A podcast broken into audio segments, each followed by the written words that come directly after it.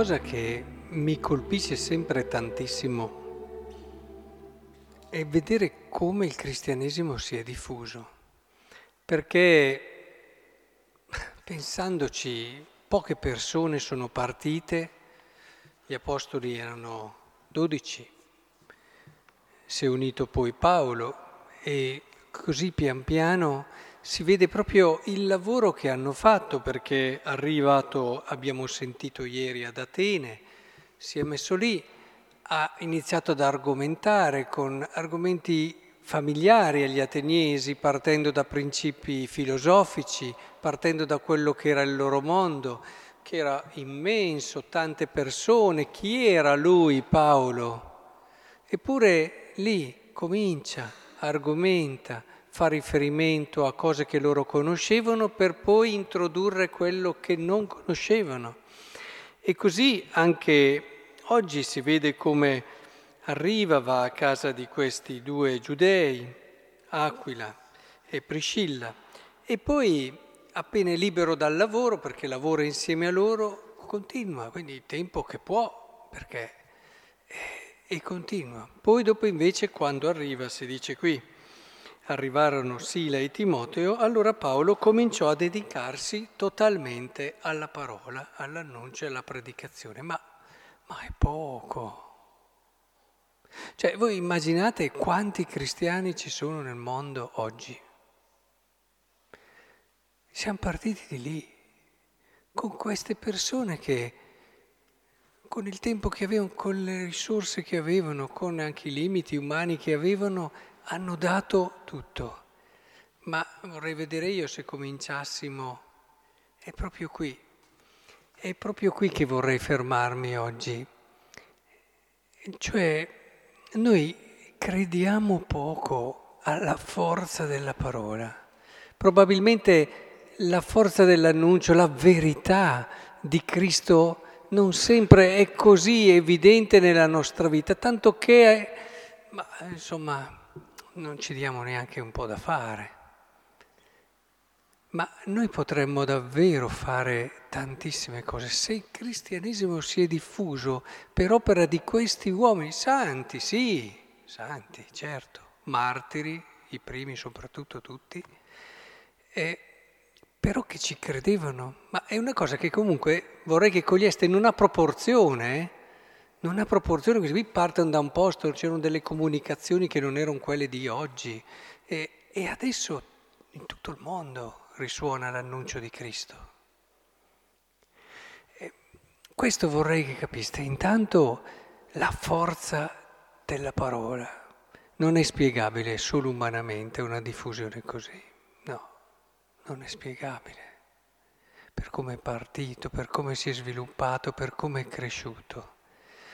C'è una forza dentro alla parola, ci stiamo preparando alla Pentecoste, c'è uno spirito che la rende viva e non prendiamo mai la parola, non prendiamo mai le cose di fede come se fossero cose semplicemente umane. È un grosso errore. Lasciamo che quella forza divina che è contenuta in esse venga fuori e viene fuori solamente se la apriamo e le permettiamo di uscire attraverso la fede. Quindi partiamo da un atteggiamento di fede nei confronti di questa presenza di Dio, della sua salvezza nella storia. È più che mai presente, ancora un po' che non mi vedrete, diceva il Vangelo, ma questo non vuol mica dire che non c'è mica. Non lo vedranno, sì, ma c'è e come, con una forza e con un'evidenza che se solo abbiamo fede come un granello di senape, ce ne accorgiamo subito di che cosa può fare Dio, anche qui, nel nostro quartiere, nei nostri paesi. È importante che comprendiamo questo e soprattutto raccogliamo quella fiducia che questi apostoli ci danno e ci tramandano. Credi nella parola, fai di tutto per diffonderla. Eh, ma cosa vuoi che faccia io al mondo d'oggi, nelle situazioni, nei contesti di oggi? Cosa vuoi che faccia? Hai visto cosa hanno fatto loro? Era molto peggio, eh? Molto peggio. Coraggio, ve lo dico, coraggio, lo dico a me, coraggio coraggio abbiamo tra le mani qualcosa di estremamente efficace, che va molto al di là di noi, ha solo bisogno, eh, si dice, di quel mulo che lo porti, no? Gesù quando è entrato a Gerusalemme. Eh? in questi casi, se devo parlare di me, mi sento un po' così. Non devo essere, basta che lo porti avanti, basta essere quel mulo che lo porta avanti, poi ci pensa lui, poi ci pensa lui. Non dobbiamo pensare di essere chissà che cosa per poter diffondere il Vangelo. Prendete solo il vostro quartiere, eh? ce lo stiamo ripetendo anche nelle messe di quartiere. Cominciamo a prenderla sul serio questa cosa. Cominciamo a non dire semplicemente, ma io le mie cose, ho la mia fede. No, no, no, comincia a prendere sul serio il fatto che cominci a sentirti responsabile della fede del tuo quartiere. E una volta, un giorno dopo l'altro, possiamo realizzare quelle cose che neppure immaginiamo. E quando vi perdete di coraggio, tornate qui, tornate sugli atti degli Apostoli e guardate che cosa sono stati capaci di fare queste persone che, ma, tutto il rispetto, però da un punto di vista di partenza umana non erano sicuramente meglio di tanti noi, di noi. Quindi riacquistate fiducia. Il Signore ha in sé questa possibilità. Troppo spesso noi cristiani abbiamo perso questa fiducia o diventiamo da una parte rigidi, rigorosi e, e forse allontaniamo più gente che avvicinarla, o dall'altra parte perdiamo quello che ci appartiene, diventiamo come il mondo e giustifichiamo tutto e facciamo passare tutto.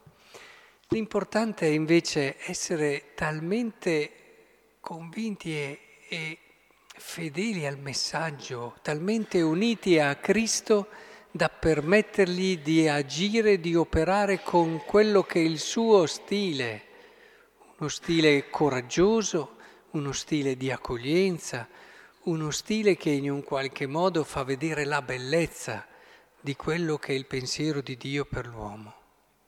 E nessun uomo è indifferente alla bellezza, nessun uomo anche quello che si è abbruttito di più col peccato. Preghiamo allora per questo, che diventiamo sempre di più una comunità capace nel concreto e nel quotidiano, dove vive, di realizzare il sogno di Dio, perché abbiamo visto che è capace di farle le cose come.